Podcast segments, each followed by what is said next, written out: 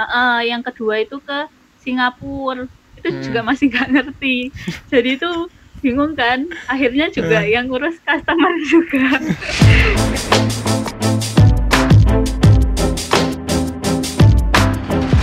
Halo semua, selamat datang di Tedcast, podcast tentang desain. Saya Teddy, di sini sebagai host yang akan membahas seputar dunia desain. Kita akan mendengar berbagai cerita dari teman-teman yang juga bergelut di bidang ini. Oke, halo semua. Kembali lagi bersama saya Teddy di Tedcast di podcast tentang desain ini. Nah untuk kali ini sih uh, aku ditemani oleh temanku yang berlatar belakang desain produk. Nah, dan dia ini membuat sebuah produk sendiri yang bisa dibilang unik lah karena berbahan dasar plastik uh, yang di yang di recycle menjadi produk baru gitu. Nah ini ada Sukriyatun Yama atau bisa dipanggil Siapa? Niam. oh iya. Ya, Niam. Oke, siasnya bebas Niam ya, Niam. Oh iya, oke okay, Niam. Bebas. nah, uh, ini nih ini nih temanku uh, satu angkatan sih. Jadi beberapa kemarin episode kemarin itu juga satu angkatan. Nah, uh, cuma yang uh, memang tadi tak bilang nih uh, dia ngebuat uh, sebuah produk baru ya nih. Uh, hmm dari limbah plastik. Oke dari lim limbah plastik yang kayak gimana tuh? Mungkin gini sih uh, kan kalau dari aku juga juga kurang ngerti ya. Uh, kurang ngerti secara detail sih. Maksudnya sejarahnya uh, apa usahamu nih uh, mulai uh, kalau sekarang namanya Robris kan? Kalau yang dulu namanya uh, juga Robris. Sama sama, oh, sama juga. Nah itu dulu tuh ceritanya gimana tuh? Jadi ya waktu dulu masih di kosan sih kan sekos tuh sama teman-teman produk juga kan desain produk juga terus hmm. habis itu ada kuliah studi kreativitas waktu itu kuliah studi, studi. kreativitas oh iya iya nah, nah hmm. terus habis itu kita tuh disuruh nyari masalah nyari masalah terdekat di hmm. dari kita terus cari solusi sebanyak-banyaknya sekreatif mungkin se out of the box mungkin gitu hmm. hmm. terus ya masalah terdekat ya masalah sampah plastik kan karena di Surabaya kan panas banget ya jadi sering beli minum dingin gitu loh oh, sering beli minum, botol, dingin botol. terus karena uh, uh, karena kosnya di lantai dua juga males kan ngangkat-ngangkat galon hmm. jadi akhirnya air mineral juga belinya yang botolan kayak gitu. Terus habis itu ya numpuk kan akhirnya. Kalau dikumpulin gitu nggak nggak langsung dibuang itu numpuk. Terus akhirnya gimana ya caranya? Kan kalau misal lihat apa ya produk recycle yang udah ada banyak di pasaran gitu kan kayak apa ya kayak tas tapi masih ada mereknya gitu kan. Hmm. nah kalau sebagai anak desain produk kan lihat kayak gitu kayak gimana gitu kan. Nah akhirnya ya udah terus eksperimen sama anak-anak itu sama teman-teman kos kayak diapain ya supaya bisa jadi produk baru kayak gitu. Itu terus eksperimen-eksperimen akhirnya nemu pakai teknik di oven. Nah itu kenapa hmm. namanya akhirnya uh, robris. Robris hmm. pas itu kan di PKM kan akhirnya. Terus itu kenapa namanya robris itu dari hasil eksperimen itu kan botol plastik panggang nah itu bahasa Inggrisnya roasted bottle itu nah oh, karena outputnya home accessories jadi Oh, ini apa singkatan Jadi namanya ya? Roasted Battle Home Accessories ya. Uh, gitu. Roasted Battle Home Accessories. Oke. Okay. Oh, disingkat Robris. Oh iya. Oh iya sih. Oh iya, baru tahu itu. Terus gitu. Ya wes, terus habis itu dulu kan masih fokus di botol ya hmm. botol hmm. botol plastik terus akhirnya karena waktu di oven itu dia nggak benar-benar leleh nah dulu kan kayak lagi tren banget kan pakai material resin okay. tahu oh, ya, resin resin tahu tahu resin hmm. nah, nah lagi tren banget kan terus akhirnya ya udah coba pakai resin aja buat ngebentuk jadi produk kayak gitu hmm. terus habis itu pertama kali pameran tuh di IDR hmm, di IDR, yang berapa nih? pertama kali pameran. Hah? IDR yang mana nih? Yang ideatnya kita kalau nggak 2015 berarti oh ya. Nah, 2015. Terus habis itu pas pameran tuh ya ya ada yang pro ada yang kontra sih. Karena kan itu kan kelihatan bagus gitu kan kayak batu giok gitulah kalau sekilas mm -hmm. dilihat gitu nah tapi banyak juga yang protes kok pakai resin gitu kan karena kan nggak bisa di recycle lagi terus resin oh. juga nggak semua orang bisa bersentuhan sama kulit kayak gitu gitu oh gitu ya ternyata ya? ada mm -hmm. karena resin kan sebenarnya dia getah kan mm.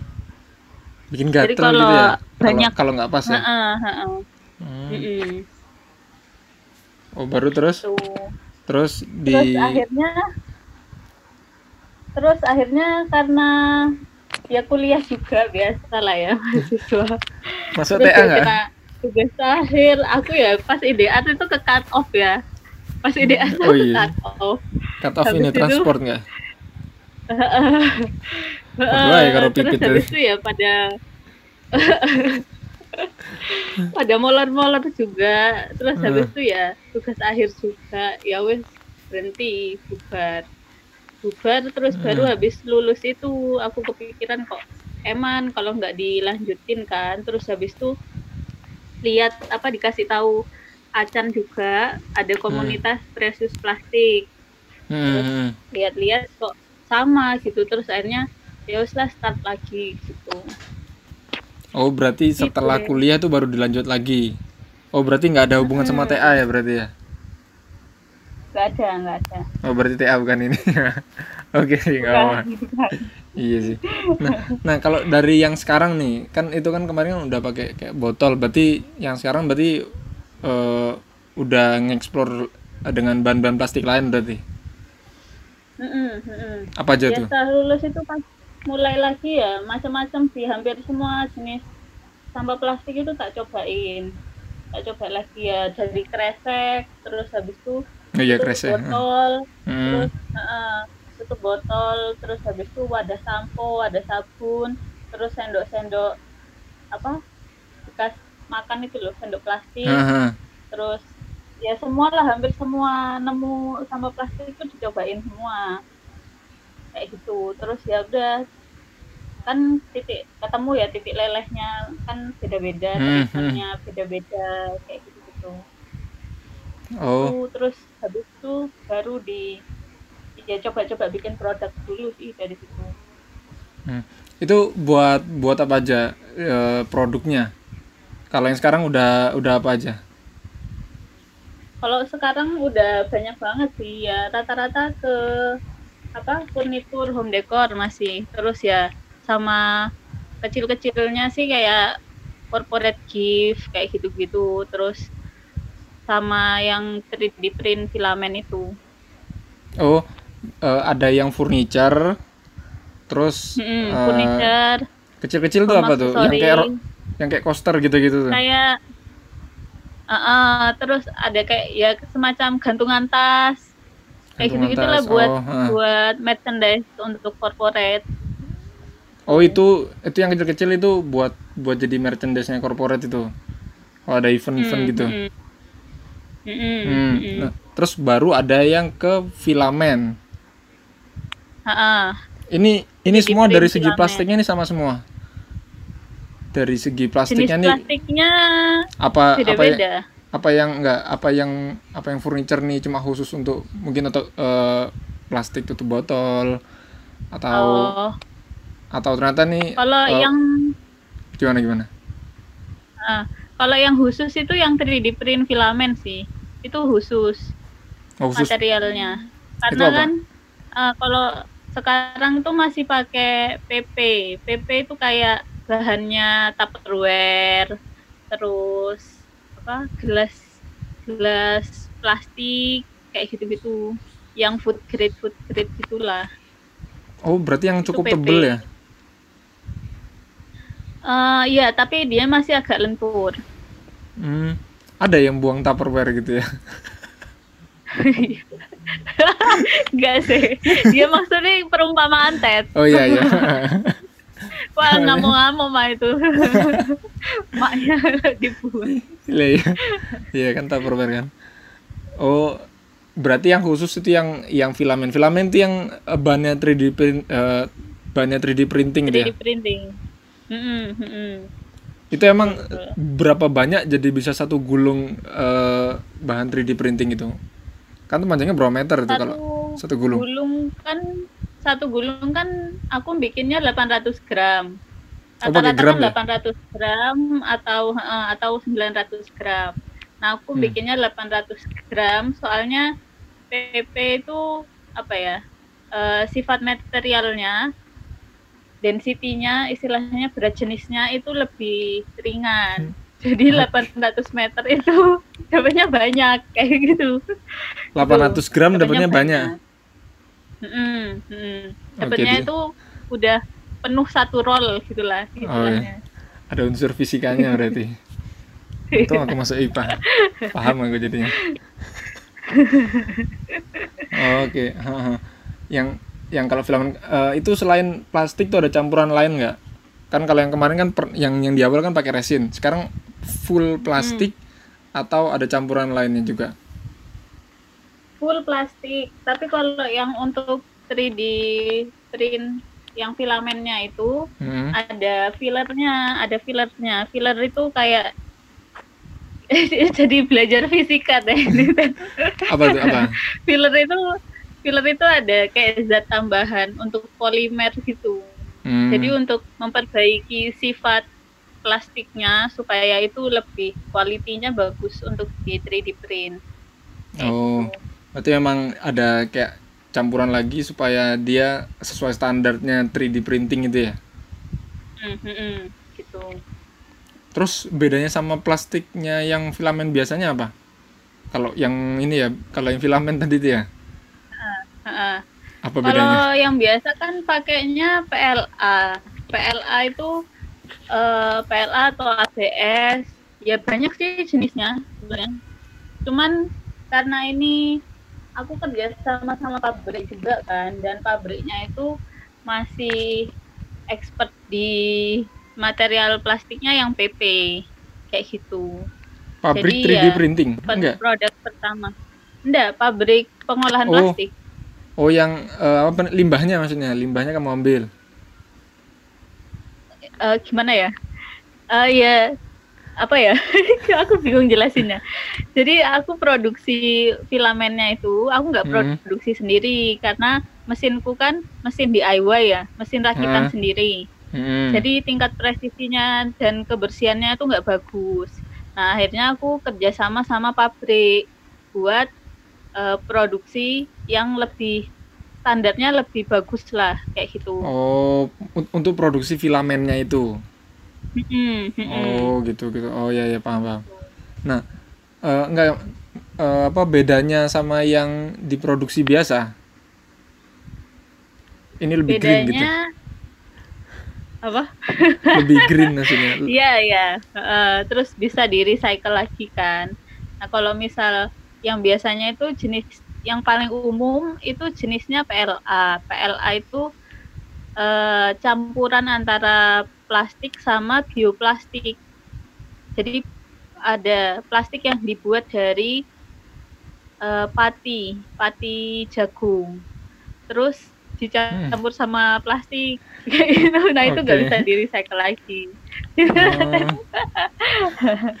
Si, si, aku mencoba memahami. Kalau dari segi harga lebih mahal atau lebih murah?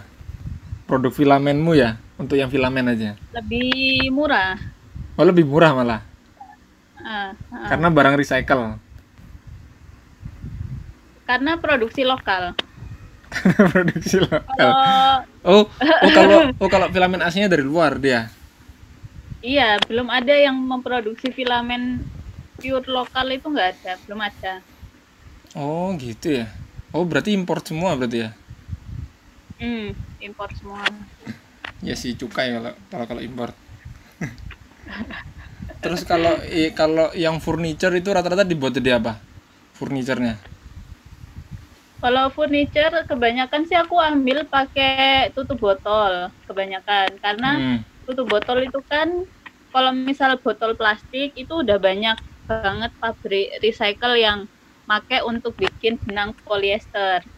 Oh iya iya. Tahu kan benang kulit. nah, yang ditarik itu kan. Tapi tutupnya tuh uh, uh, tapi tutupnya itu biasanya dibuang kayak gitu. nggak oh. ada yang make. Jadi aku lebih make ke situ karena ya selain itu gampang diolahnya terus aku bisa ngejar warna karena aku main yeah, iya, warna yeah. juga kan yeah, nah kalau supaya nggak pakai pigmen maksudnya jadi ya nyari warnanya itu iya sih gitu. kalau yang kayak brand biru-biru gitu saya beli aqua club hmm. gitu-gitu kan bekasnya itulah hmm. yang benar juga iya iya nah, nggak apa nggak apa di sini nggak ada apa Oh, nah itu tuh jadi apa dia kalau yang furniture itu?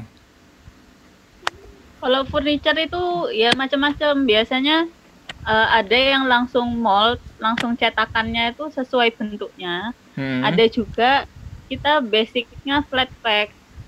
Flat pack itu gimana? Jadi kayak semacam semacam IKEA, paham kan? Dia itu oh, dari lembaran-lembaran.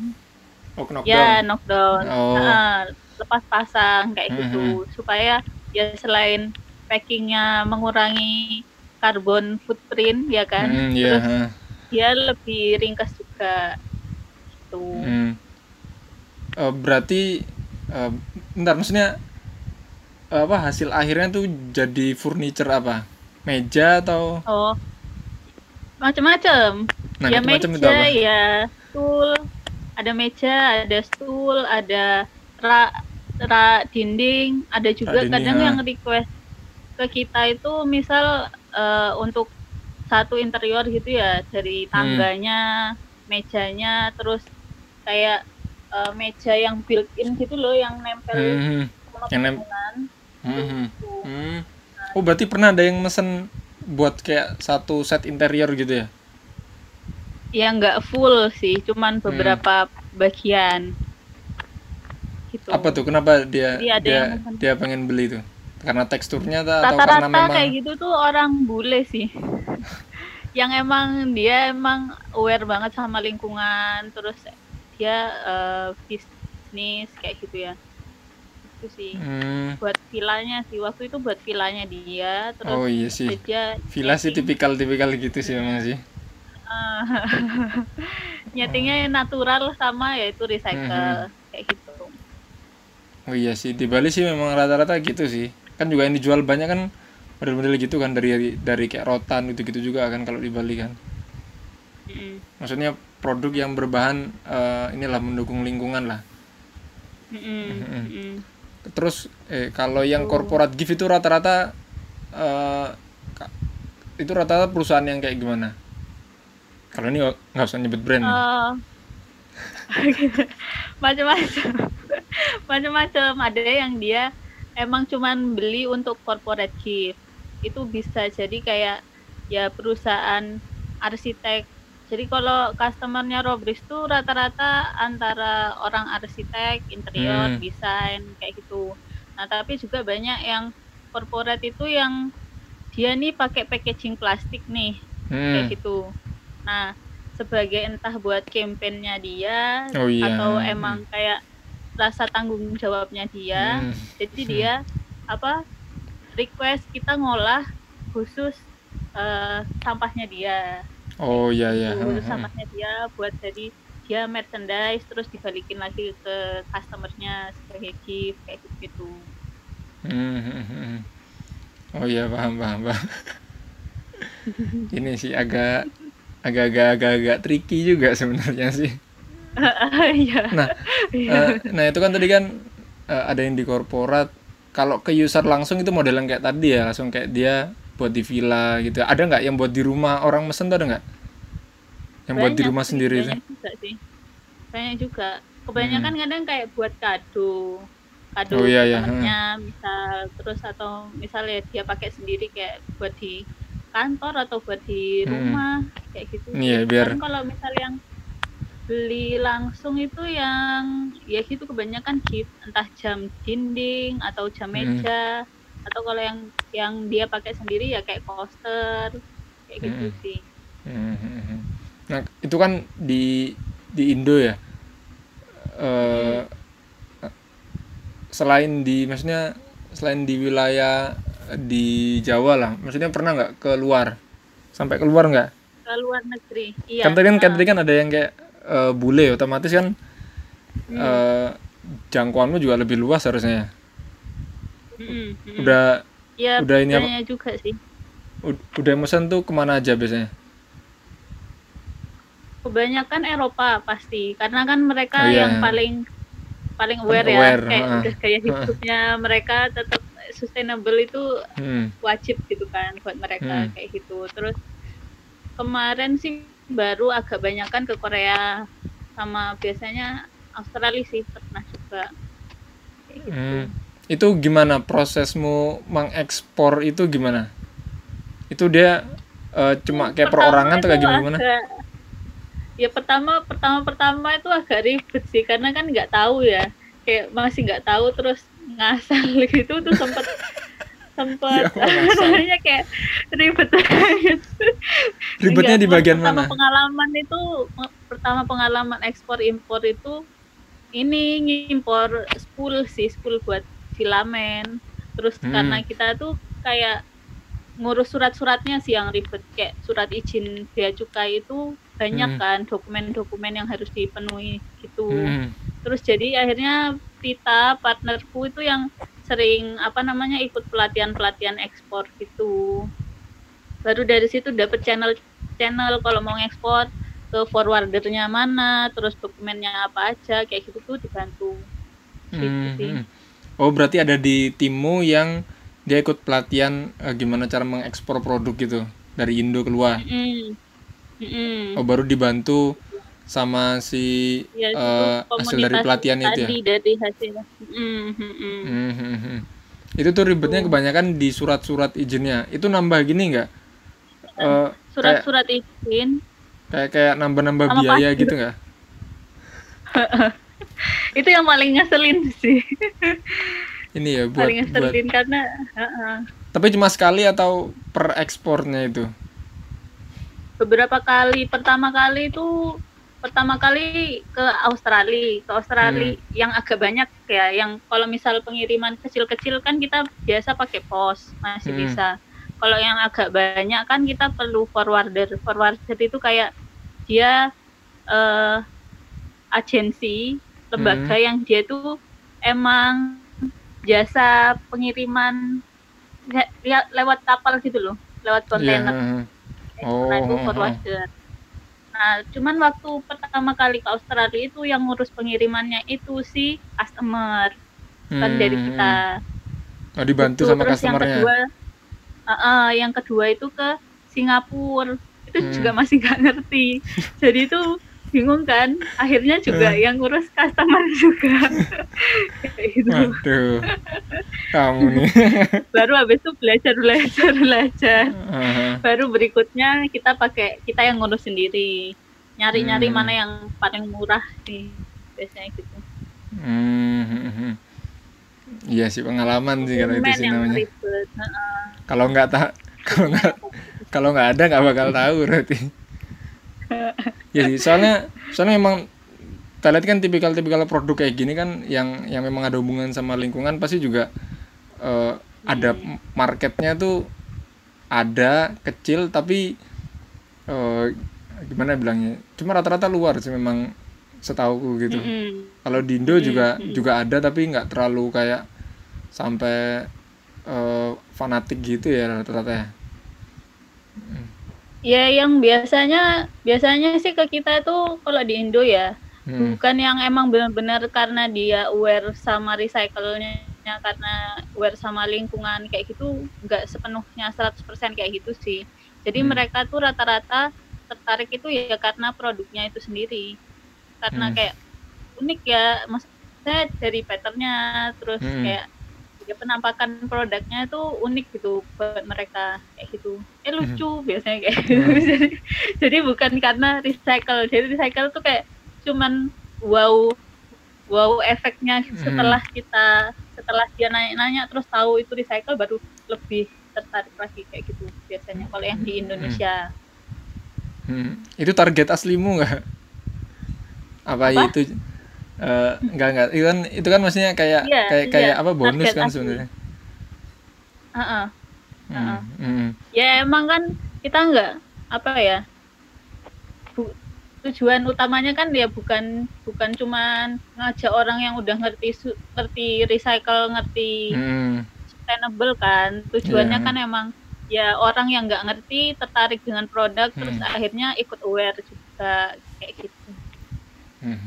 iya sih itu kamu pernah ini nggak? sekali ya. Iya. Itu kamu pernah join gini nggak? Maksudnya uh, kan kalau setahu ya pasti juga ada maksudnya ada komunitas atau lembaga yang uh, menaungi yang tentang ya apa peduli lingkungan gitu nggak?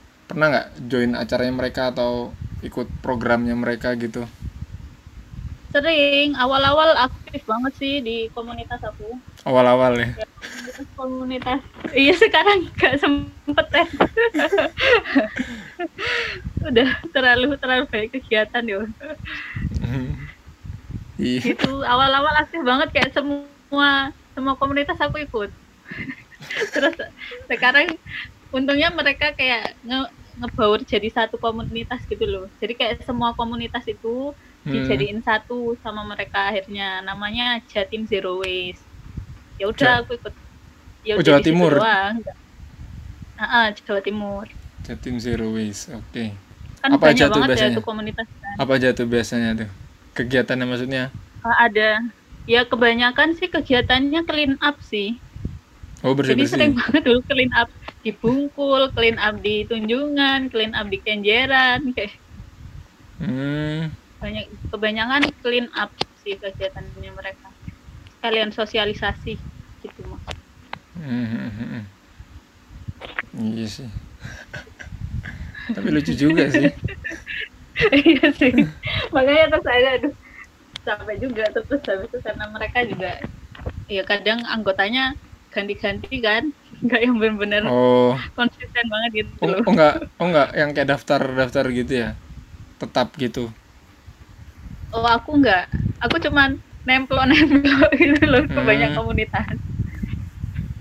Gitu. oh soalnya mungkin bukan yang resmi juga sih. Kalau kalau sekarang uh -uh. di Robis berapa orang? Udah gini nggak? Udah udah badan hukum gitu-gitu nggak? Kan udah ngurus ekspor kan? Badan badan hukum iya pasti harus kan? Hmm. meskipun timnya cuma empat orang. Oh, sekarang empat? Iya empat. Yang yang yang produksi itu berapa orang empat orang dikit banget loh. Yang produksi iya dikit banget emang. Yang produksi cuma dua orang. Itu enggak yang yang tetap ngurusin dua orang. Sisanya kayak apa kalau uh, misal butuh apa butuh butuh butuh orang gitu nggak yang tetap gitu hmm. loh modelnya. Oh ada gitu ya? Mm -mm. jadi jadi berarti strukturmu itu gimana Kan maksudnya kan kan kan kalau ya aku bagi uh, bagi job aja. Nah kak maksudnya kan uh, kan kan kemarin kan aku juga yang kayak uh, lihat zoomnya webinar yang Busenja itu loh. Dia tuh studio mm cuma dua orang itu dari dari tahun 2000 berapa dia cuma dua orang memang. Itu dan dan mm dia tetap sustain. Itu cuma mm memang dari dari kerjaan sih memang nggak terlalu banyak sih itu nah kalau kamu tuh kayak ngurusi pesanan gitu itu tuh gimana bisa Biasanya, sampai ratusan nggak Iya bisa bisa. Nah, Tapi kan ini gimana ya? Jadi uh, produksi kan full ya full. Hmm. Tapi cuman kan ini produksi kan aku megang cuman produksi yang furnitur home decor kan. Hmm. Nah biasanya tuh aku jadi aku bagi dua aja aku sama partnerku bagi hmm. dua bagi bagi fokusan lah istilahnya aku ngurusin ke eksternal Nah, partnerku Tita itu ngurusin yang internal. Jadi dia ngurusin operasional dari uh, produksi, terus hmm. ya efektivitas produksinya gimana, distribusi hmm. ya tadi kayak ekspor, terus pengiriman-pengiriman kayak gitu. Terus sama sales gitu karena dia kan dia tuh lebih aktif ngecek HP daripada aku. Jadi supaya fast respon gitu. Aku tuh kadang nggak suka ngurusin HP gitu. Jadi kalau mati ya wis mati gitu. Aku lebih ke marketing kayak gitu. Terus sales kan marketing. apa? Beda sales kan marketing. beda sih. Kalau aku bedain sih sales tuh lebih ke gimana ya? Kalau misal aku udah datangin oh adminnya adminnya. Ya admin terus habis itu after salesnya juga. Dia ngurusin after sales oh iya. yeah. engage ke customer kayak gitu. Uh. gitu sih. Terus ngurus bagi tugas aja sih. terus ngurus dua-dua nih. Nah sisanya biasanya partner-partneran gitu teh jadi misal nih kadang ada orang kayak mau dong join sama Robris gitu. Join nah, dalam artian apa nih? join ya join maksudnya ya jadi jadi bagian rob ya kan nanti baru kita nawarin kan. Aku biasanya nawarinnya tuh sini misal kalau misal dia mau di desain misal dia kolaborasi aja dia ngasih desain aku butuhnya desain apa? Nah nanti uh, sistemnya kayak bagi royalti kayak gitu. Oh nah atau uh, yang kamu maksud bukan uh, kayak join jadi staff gitu lah maksudnya Iya, dia cuma bilang mau join, biasanya kayak gitu, mau join. Terus Gak jelas. ya aku bisa, dia bisa offer apa gitu, bisa offer hmm. apa. Lalu aku ngasih kayak sistem yang bisa aku kasih kayak gimana. Karena kan aku juga nggak punya kantor sendiri kan, Mas Yan, posisinya. Hmm. Gitu. Jadi aku juga nggak bisa yang uh, full time full time kerja di Robris gitu loh. Nah, jadi yeah, aku ya cari aja kayak sistem yang paling bagus untuk uh, mau join Robris tuh kayak gimana gitu. Nah, biasanya tuh gitu sistemnya atau Sistemnya jadi partner misal hmm. uh, uh, partner jadi misal dia nih uh, kemarin ada juga sih kayak boleh gitu kan nawarin uh, mau mau join. Nah, tapi sistemnya partner karena dia itu brand consultant. Hmm. Nah, jadi nanti dia mengajukan ke perusahaan lain yang dia punya network, hmm. baru nanti dia dapat berapa persen dari project itu kayak gitu. Oh, jadi maklarnya berarti. Apa? Jadi apa maklarnya? Ya, setiap, uh, uh, jadi ya project yang dia datengin aja kayak gitu. Hmm. Ya itu maklar itu. Itu. Uh. Ah ya ya. kan nggak apa-apa, nggak apa. Kan memang itu salah satu cara untuk ini kan menjual lah. Iya, ya menghemat juga kan daripada, daripada bayarin tiap bulan. Iya. Mending kalau kalau dia ada, menguntungkan baru uh, dapat persenan ya. Uh, iya sih, kan soalnya ini sih kalau dari limbahmu itu limbahmu eh, limbah yang kamu recycle itu beli mm -hmm. dari kayak pengepul gitu atau eh, memang ada eh, kontribusi dari mungkin lembaga lain gitu gimana ada nggak kalau aku beli aku beli pertama itu aku fokus ke bank sampah soalnya hmm. bank sampah itu kan e, bisa mengedukasi orang-orang juga ya buat apa namanya ya mulai milah sampah di rumah paling hmm. enggak kayak gitu itu terus terus kalau misalnya emang dari bank sampah enggak nututi misal aku lagi ada order banyak banget dari bank hmm. sampah kan juga biasanya jumlahnya agak terbatas ya nah itu baru aku uh, nyari supply dari pengepul gitu hmm. oh berarti pertama dari yang bang dari masyarakat ya sebenarnya ya dari hmm. dari bank sampah itu hmm. berarti beli ke bank sampah juga apa beli ke bank sampah atau dikasih? Kalau yang bank sampah ya? Kalau yang pengepul kan masih beli. Oh beli, cuma harganya lebih murah daripada yang pengepul. Enggak, justru kalau ke bank sampah itu aku ada, aku udah matok harga nih. Biasanya hmm. tuh sistemnya ya, kalau misal jual beli sampah nih, hmm. kita si pembeli itu matok harga, matok harga, kayak kita tuh mau jenis apa, kita bisa beli harga berapa kayak gitu. Nah, oh berarti bergen berarti? Misalnya apa? Bergen berarti tak tawar nawar berarti? Mm -mm, mm -mm. itu kenapa? Makanya harga sampah itu naik turun emang. Oh, karena kayak gitu. tricky juga kadang sih. pabrik kalau pabrik besar itu uh, nyesuaiin harga plastik virgin. Apa tuh gitu. plastik apa tuh plastik virgin? Plastik yang baru plastik baru bukan recycle Oh, haha. Oh gitu. gitu ya. Ada fluktuatif juga berarti. Iya, harganya. Emang dia tuh kayak komoditi gitu loh sampah itu sebenarnya. Oh malah oh malah hitungannya komoditas. Mm -mm, mm -mm. Oh Jadi berarti kalau berarti kalau suplainya banyak berarti murah harganya dia. Kalau pas sampahnya banyak. Mm -hmm. Kalau pas mm -hmm. sampahnya dikit. Oh enggak lah. Ya. Salah lah. Kalau komoditi itu kalau misal permintaannya besar harganya naik. Kayak ya, lebaran iya. nih contohnya. Ha. Lebaran kan kenapa harga daging naik karena permintaannya banyak nah kalau misal nggak ada yang mau baru harganya turun tuh itu komoditi oh bukannya pas supply-nya banyak tuh harganya turun ya enggak enggak kayak pas, gitu oh oh pas di oh iya oh iya iya ya aku agak nah tapi kalau aku ngasih harganya itu tetap karena kayak misal di bank sampah nih tutup botol tuh misal dijual sekilo cuman 3000 sampai 5000 per kilo. Hmm. Nah, oh, kalau ke aku apa? Wakeh berarti. Banyak. Enggak lah sekilo tuh uh, maksudnya banyak harganya. Sekil, satu kilo itu botol itu berapa banyak? Banyak. Berapa? Eh, banyak sih. Alah ya banyak. Satu kayak gitu. Biasanya jual tiga ribu atau lima ribu kan. Nah tapi kalau hmm. aku aku belinya delapan ribu per kilo. Oh, kamu pakai harga tertinggi? Iya, pakai harga aku sendiri. Enggak, maksudnya Tapi dengan it, itu 8000 dari mana? 8000 mu dari mana? Kenapa? 8000 mu dari mana? Kok kamu ada yang 5000 kamu milih 8000 gitu loh. Kan kan kos ditekan sekecil mungkin harusnya kan.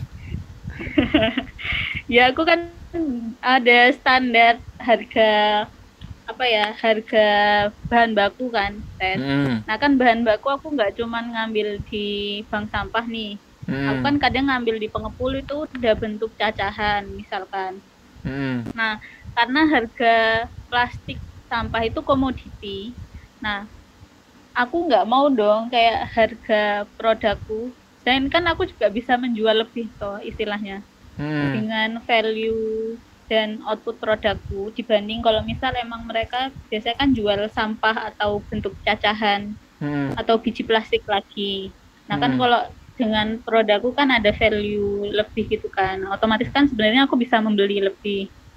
Ya berusaha oh. menghargai aja sih kayak yeah, yeah. ke terutama ke ibu-ibu kan. Kalau misal bang sampah itu kan kebanyakan ibu-ibu atau nenek-nenek gitu loh, hmm. supaya mereka semangat aja gitu. Oh mereka semangat untuk mengumpulkan dan menjualnya ya mm-hmm. oh ya benar sih dan mengajak tetangganya uh, uh, gitu. biar nggak biar nggak rugi ya ini timbang kebuang mending dijual aja mending mm-hmm. hmm. biasanya kan kampung-kampung kan ibu-ibu hmm. maksudnya yang uh, ya mereka kayak cari penghasilan tambahan kayak gitu hmm. atau ya sekedar buat uang jajan kadang kalau di di beberapa kampung tuh juga kayak nggak dipakai buat sendiri tapi buat kampungnya sih jadi kadang bagi-bagi sembako atau kayak mereka ya buat mhm. liburan satu RT kayak mhm. gitu mulia banget mulia Gak, soalnya ini sih uh, istilahnya apa ya manfaatnya tuh kayak apa domino sebenarnya sih. Kan mulai yang si si yang masyarakat itu uh, ngumpulin sampah supaya sampahnya berkurang juga kan biar nggak rugi juga. Ini bisa di recycle terus di recycle terus dapat duit terus bisa dapat jadi produk lagi kan untuk untuk si user terakhir ini. Hmm, menarik nih. Iya sih nah sih nah kalau dibandingin nih nih sekarang uh, perbandingan kalau uh, sebagai desainer produk yang membuat produk dengan faktor uh, lingkungan kayak gini Iya. Hmm. Nah, itu dengan desainer produk lain yang membuat produk masal juga tapi nggak ya nggak peduli dengan lingkungan. Menurutmu gimana?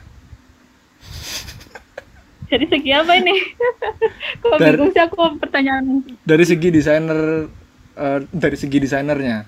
Dari segi kamu kan ada nih desainer produk yang ya buat mm. uh, maksudnya ya karena memang permintaan pasar terus uh, uh kan kalau uh, dia juga ngedesain produk uh, massal yang jauh lebih murah sih harganya pastinya ya. Mm, nah itu kamu sebagai desainer, ya. yang megang uh, uh. pendirian nih tentang uh, apa tentang uh, faktor lingkungannya ini hmm.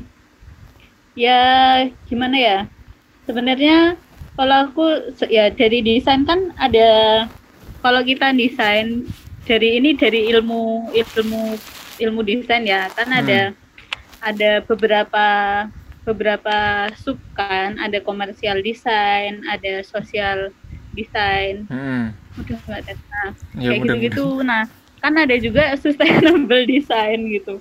Kayak uh. ya itu bisa emang prinsip kadang prinsip desainernya masing-masing sih. Cuman kan cuman ya uh, menurutku ya emang kalau sekarang kan dilihat mungkin uh, produkku bisa jadi lebih mahal. Hmm. bisa jadi lebih mahal. Cuman kan itu masalah teknologi sih sebenarnya sekarang kan kalau produkku tuh mahal karena proses produksinya itu masih belum yang manufacturing besar gitu. Hmm, nah, tapi iya. kalau misal itu bisa dibikin manufaktur yang besar itu kan juga bisa lebih murah. Nah, tinggal tinggal prinsip kita aja sebagai desainer itu mau kayak gimana gitu kan. Kalau misal dari dari material material kayak kayu atau uh, kayak semacam triplek gitu-gitu kan juga hmm. sebenarnya bisa aja sustainable kan. Iya, yeah, no, no. Sustainable kan sebenarnya ya prinsip sih prinsip sih. Dan ya harusnya harusnya itu dimiliki semua orang. Karena kan kalau nggak sustain ya ngapain kita create something yang merusak masa depan? Iya kan lagian kamu juga ini kan pakai berbahan plastik kan kalau nggak ada yang buat produk plastik kamu juga nggak ada buat. Iya, iya makanya iya kan? Nggak ada nggak ada sebab akibat. Terus tuh terus nggak ada timbul ini sih untuk untuk menggunakan bahan dasar plastik. Ya, nah kalau Robris ini nanti pengennya dibawa ke mana nih? Eh, kira-kira di masa yang akan datang nih? Kan kan kalau dari segi mungkin kita lihat ya dari segi perusahaan itu masih kecil banget lah dari segi jumlah orang ya untuk hmm. mengurusi sampai hmm. ekspor itu ya ternyata nggak hmm. tahu nih Robris atau cuma dua orang nih gitu Iya gimana? Kalau ke depan ke depan ya pasti uh, ini kalau ya tiga tahun inilah ya tiga tahun ini yeah, targetnya ya pasti itu bikin manufacturing yang lebih besar supaya ya kosnya lebih efektif produksinya lebih hmm. efektif juga terus terus ya lebih standar lah kok bisa ya punya punya pabrik yang lebih besar kayak Hai. gitu. Amin, amin, amin. gitu Ted. Amin, amin nah, nah kalau misal jangka panjangnya sih, jangka panjangnya ya kita pengennya nggak nggak cuman di Surabaya ya, maksudnya kita pengen uh, sebisa mungkin recycle itu sebenarnya nangani sampah itu kan lokal banget ya, masalah hmm. yang lokal banget gitu. Nah jadi kita pengen uh, ada pabrik yang nggak cuman di Surabaya tapi di beberapa tempat juga supaya sampah-sampahnya terserap terutama di daerah-daerah daerah-daerah sih di Indonesia kan banyak juga yang kayak kemarin kita sempat proyek di Lombok. Di Lombok itu nggak ada sama sekali yang ngangkut sampah gitu. Jadi sampah itu benar-benar gimana-mana sih. Samping rumah belakang rumah itu ah gimana tuh nggak ada ya, maksudnya nggak ada, ada departemen yang ngurusi nggak ada nggak ada petugas sampah petugas ngangkut sampah itu nggak nah, ada. Berarti nggak ada departemen dari pemerintahnya maksudnya yang ngurusin? Ya pasti ada lah. Nah, departemen terus, pasti ada. Nah terus kok nggak ya, ada? don't know ya, nggak tahu ya. Wah, Makanya kayak gitu. Ini ke mana kayak gitu, ini? Ini ke mana nih duit, -duit masyarakat? kayak gitu, jadi ya kalau nah. bisa kan misal sekaligus ya edukasi juga. Gitu hmm. sih, terus jangka lebih panjangnya lagi ini apa? Menghabiskan ya, sampah bisa, di dunia. Waduh. itu kayak nggak cuma tugas kita doang sih, itu tugas yeah. semua orang sih kalau itu. ya kalau ke depannya sih bisa, kalau bisa ya nggak cuma kita ngolah sampah plastik, tapi mungkin sampah-sampah lain juga. Wih deh. Sampah apa nih yang paling uh, menarik untuk saat ini selain plastik ya? kan kan kalau plastik kan memang yaitu inilah udah hmm. udah udah umum lah riwayatnya kan memang yaitu merusak dan uh, susah untuk didaur ulang kan hmm. nah mungkin ya di bawahnya plastik sih di, di bawah plastik, plastik itu maksudnya itu limbah garmen ya, kain masalah, berarti masalah terbesar di bawah plastik oh Setelah berarti plastik. Ad, ada lebih tinggi daripada plastik berarti? Enggak enggak jadi pertama itu sampah organik ya. kedua itu sampah plastik ketiga hmm. itu sampah garmen. Oh berarti paling tinggi mas enggak enggak maksudnya lebih tinggi daripada plastik itu garmen tuh di bawahnya plastik paling tinggi organik Ted. Bukan maksudnya sampah organik. yang untuk susah didaur ulang? Oh enggak garmen tuh justru masih lebih, lebih mudah, mudah. terurai. Hmm. uh -uh yang paling bermasalah ya emang plastik sih karena dia nggak bisa terurai kan. Hmm. kalau garmen tuh berarti yang kain gitu-gitu atau selain kain tuh ada nggak garmen ya kain. Ya kain sih. Kain kan macam-macam juga bukan bahannya? Ada yang poliester uh, uh, uh, iya. katun banyak terus... banget sih. Plastik aja begitu udah terjun ya udah ribuan banget sih jenisnya yes iya yeah. oh kain ya iya sih menarik sih nanti kita tunggu ya Robri selanjutnya. Masih lama banget. Iya enggak. Kan kan ada ini yang apa buat bahan itu apa namanya dari kardus terus dari kertas hmm. juga ada kan oke uh -uh. oke okay, okay. Nah uh. terus ini nih uh, terakhir nih. Uh, kalau untuk sekarang yang menginspirasi dari kamu apa? Uh, maksudnya kamu terinspirasi oleh oleh siapa untuk untuk saat ini ya paling ya? Atau mungkin awalnya membentuk Robris nih. Dari siapa? Mungkin kamu gara-gara oh nih ngelihat siapa? Akhirnya uh mendukung siapa ini? Apa nih? Sosok sosok uh, desainer atau uh, ya ini bebas sih sebenarnya sih mau dia brand juga nggak masalah sih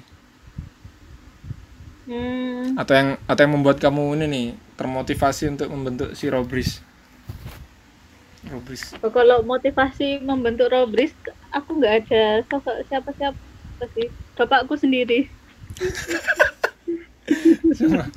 ya,